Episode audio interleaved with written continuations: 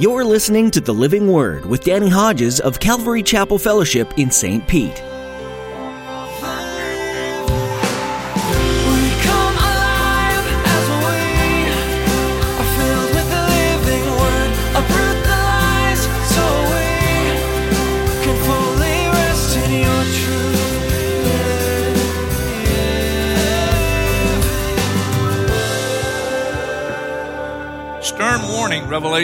22, 18, and 19. Don't add to it, don't take away from it. You ever thought, why would anybody want to do that? I have some thoughts. One is, they don't like everything written in it. And you know what some people do? They say, well, I, believe that, but I don't believe that. I like this, but I don't like that. And you can do that, but you won't get truth. Some people say, oh, yeah, I believe it, and then they add their own thoughts and unbelief to it. There are many elements of Scripture that are open to interpretation, and the resulting debates have led to splits and division within the church. But as Pastor Danny explains in today's message, the validity of Scripture as God's inspired word to man is not a subjective matter. Every word found within its pages was breathed into the hearts of men under the influence of the Holy Spirit. When you throw out any one part of it, you inevitably will throw out the whole thing. Now, here's Pastor Danny in the book of Revelation, chapter 22, as he continues his message Holiness of the Word of God.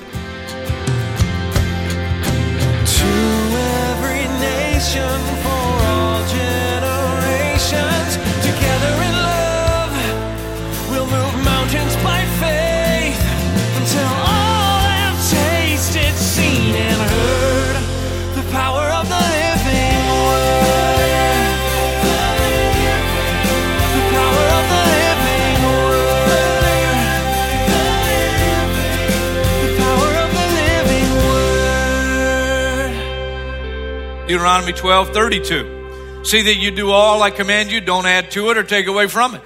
Proverbs 30, 5 and 6. Every word of God is flawless. Do not add to his words, or he'll rebuke you and prove you to be a liar.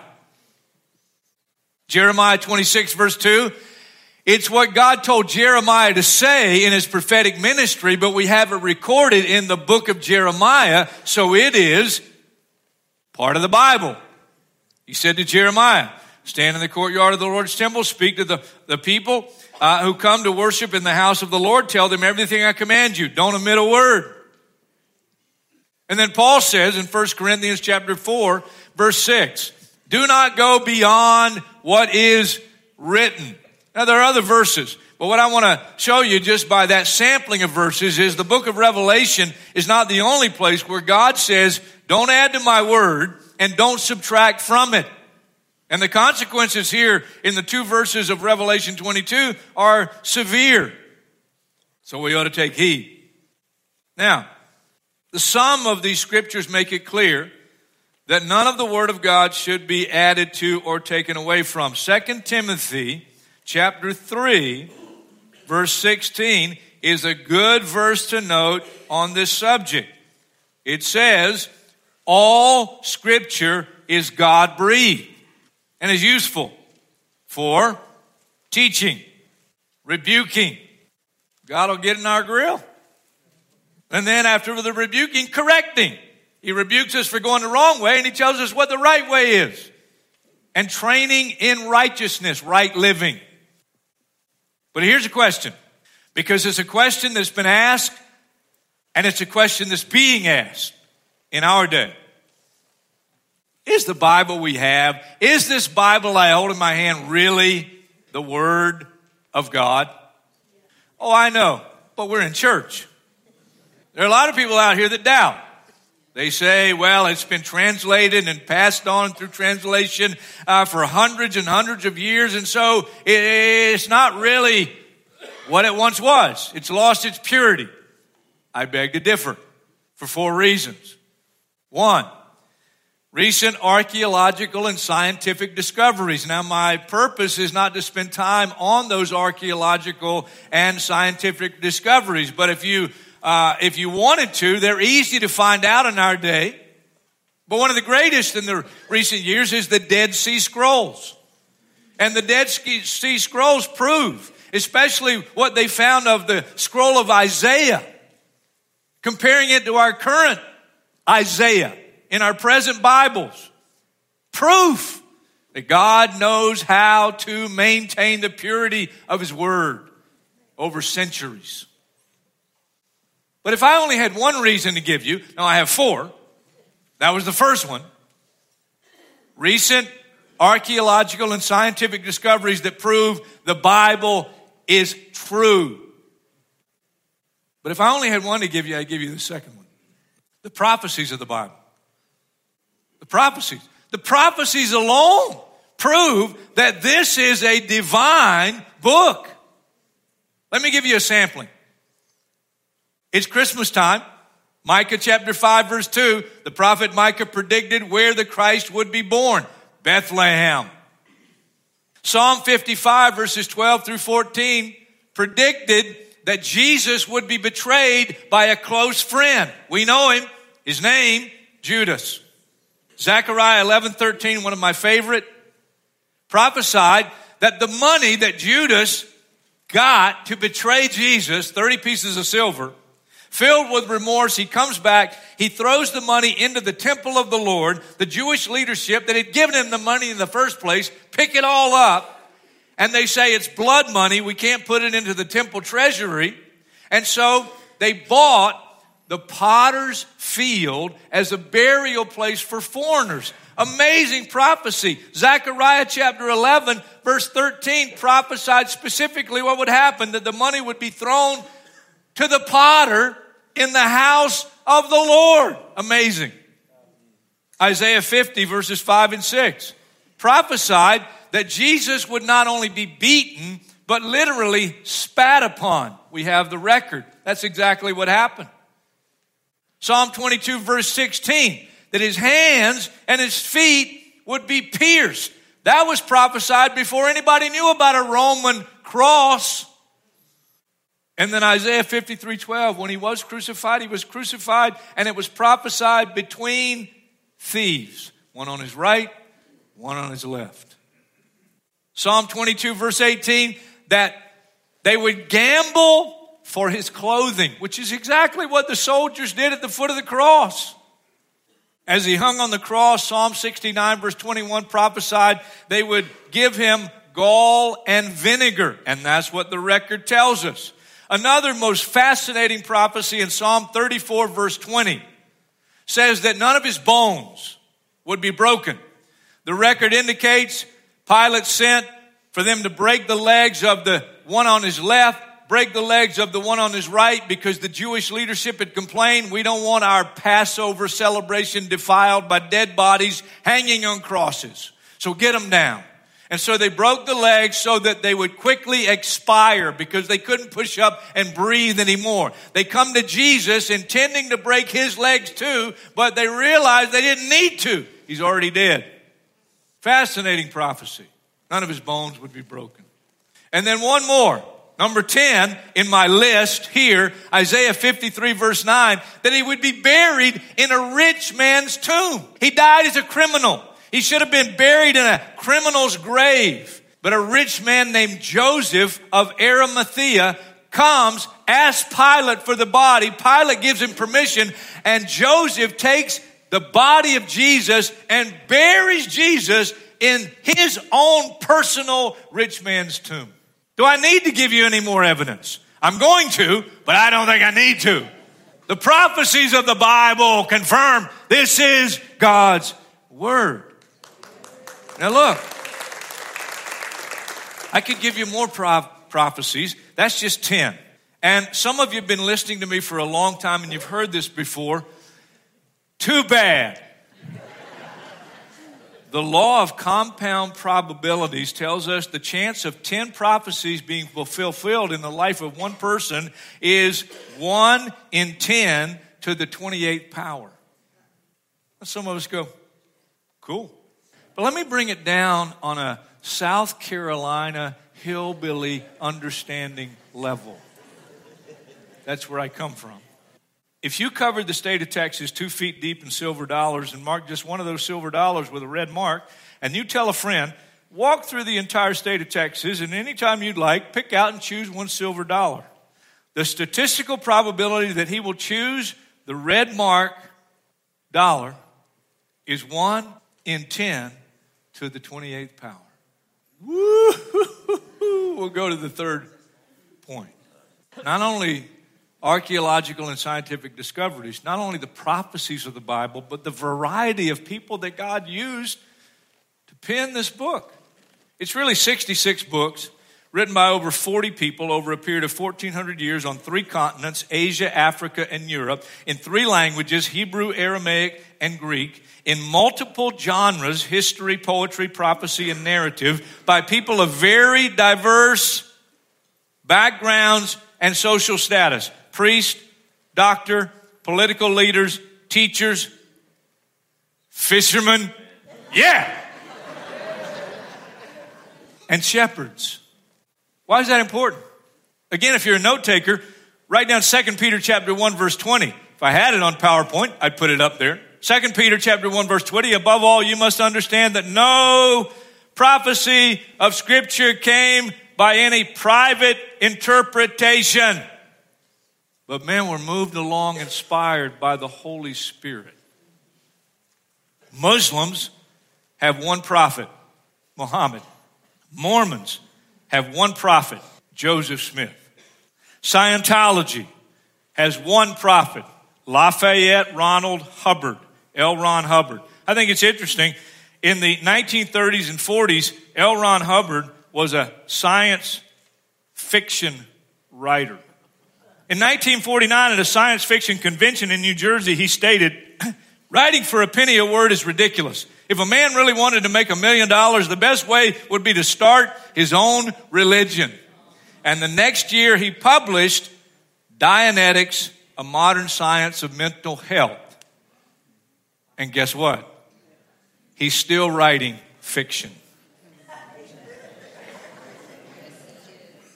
The Jehovah's Witnesses, which were at my door yesterday morning, but I had an out.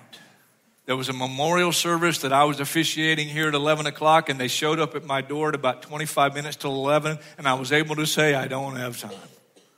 But they gave me some material anyway. Theirs is just a twisting of the scripture. They serve a different Jesus, not the Jesus of my Bible. They've changed their Bible from Jesus with a big G to Jesus with a little g. Not the same Jesus.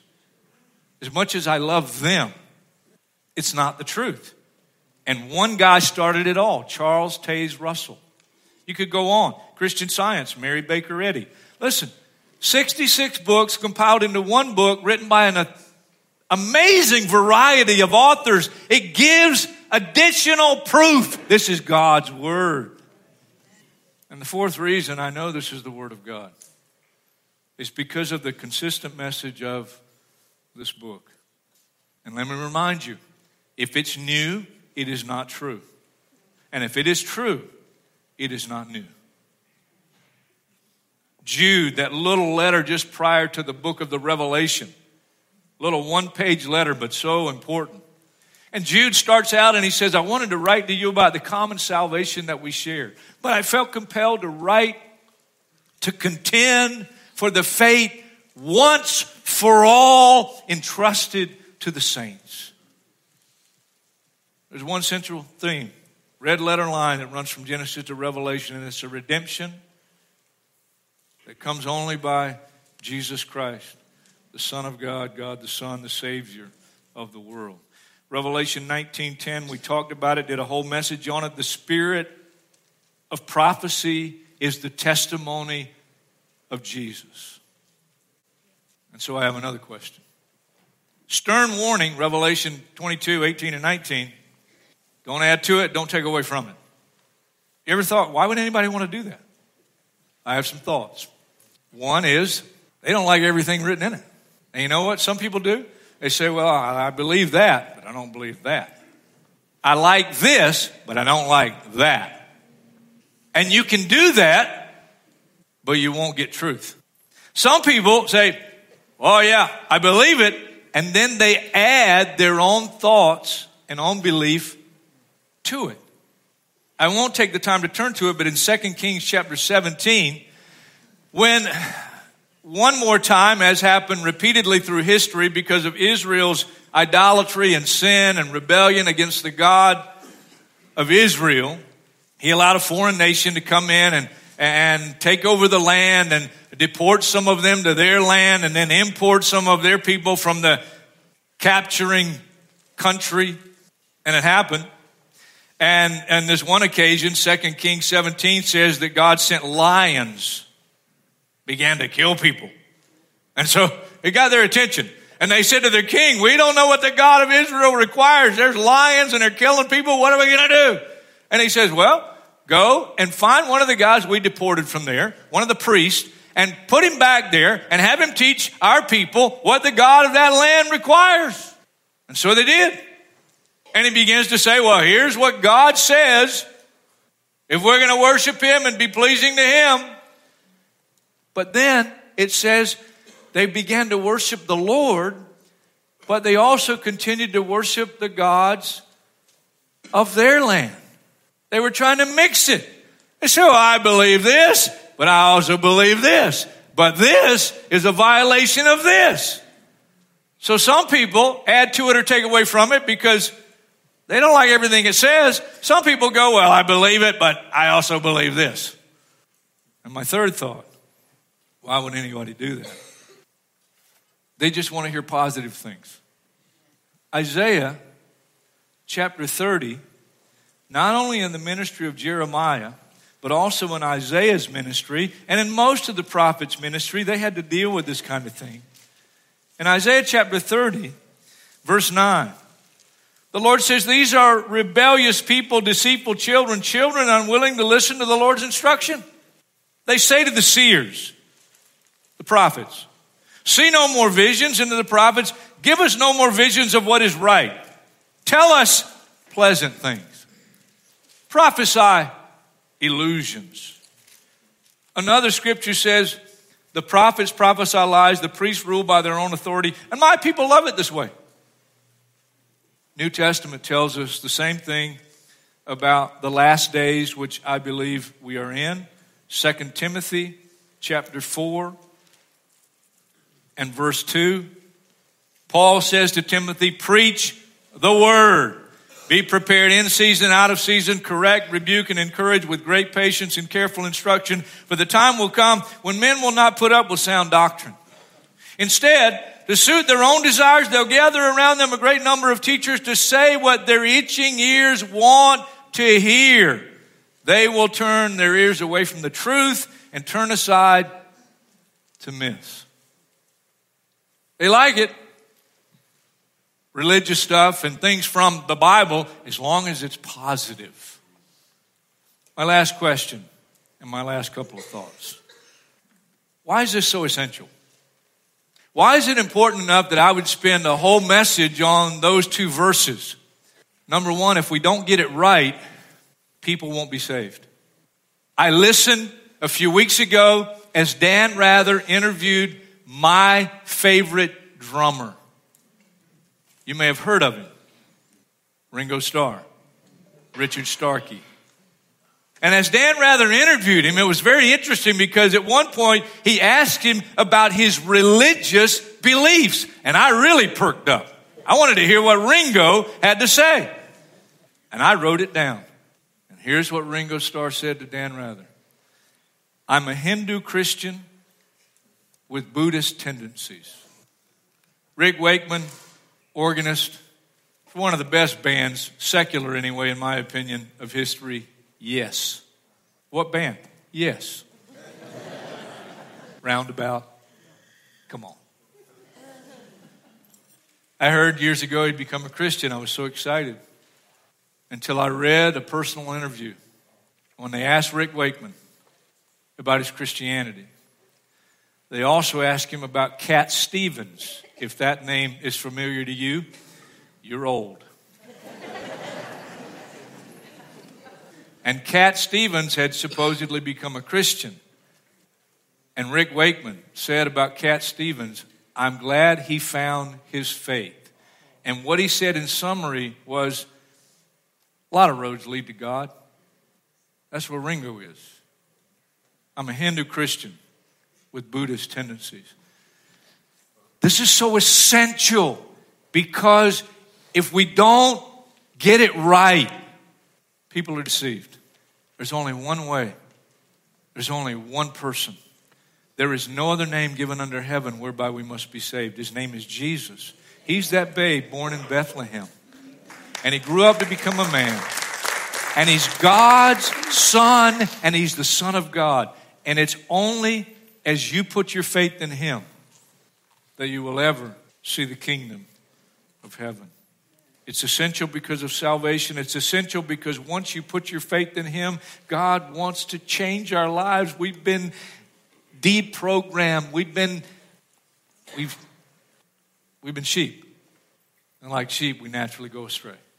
And now that you put your faith in Christ, now God wants to use His Word to get you reprogrammed. John 17, 17.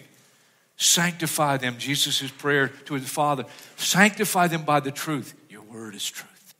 That's why the word of God is so essential, not only for salvation, but for sanctification.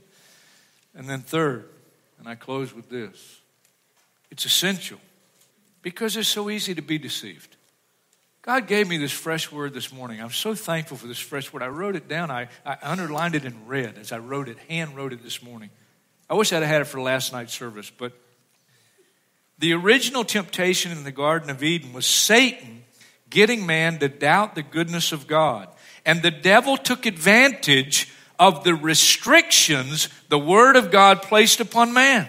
Restrictions which were motivated by God's love for man. Is that not good? I wrote that myself, divinely inspired from heaven. It's so good, I'm going to read it one more time. The original temptation in the garden was Satan getting man to doubt the goodness of God, and the devil took advantage of the restrictions of the word of God placed upon man, restrictions which were motivated by God's love for man. One more scripture, Jeremiah chapter 28. Listen carefully. Jeremiah 29, verse 8. This is what the Lord says. Do not let the prophets and diviners among you deceive you. Do not listen to the dreams you encourage them to have. They're prophesying lies to you in my name. I have not sent them, says the Lord. And then what he says in verse 11, right after that For I know the plans I have for you, declares the Lord. Plans to prosper you, not to harm you. Plans to give you hope and a future. God's not trying to trick us, the devil's trying to trick us. God's given us His Word so that we know how to be saved. And then once we put our faith in Jesus Christ, then His Word is essential to guide us, blessing. Jesus died on the cross, He was buried.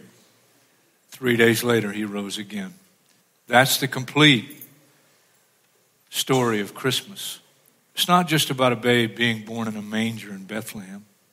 It's about that baby, that divine child. And he was on a mission. And he came specifically to die, to pay the price for our sin, that we might be forgiven, that we might be saved, that we might have a future, an eternal future with him, and a life here that would be lived in obedience to him, which is a daily challenge.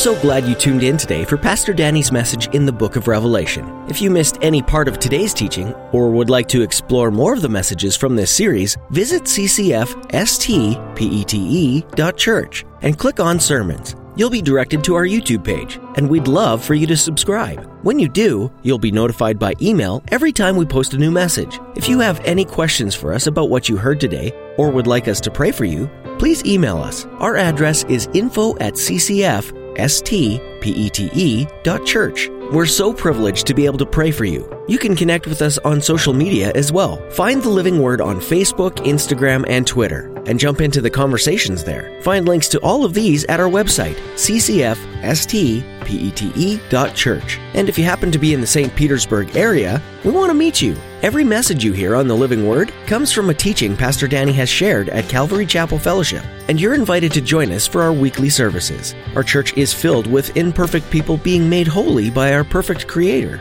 and we know that you'll fit right in. Join us on Saturday at 6 p.m. or Sunday at 9 or 11 a.m. Find directions at our website. Again, that's ccfstpete.church. With that, our time with you has officially come to an end. There's much more to learn from the pages of Revelation, so we hope you'll tune in again right here on the Living Word.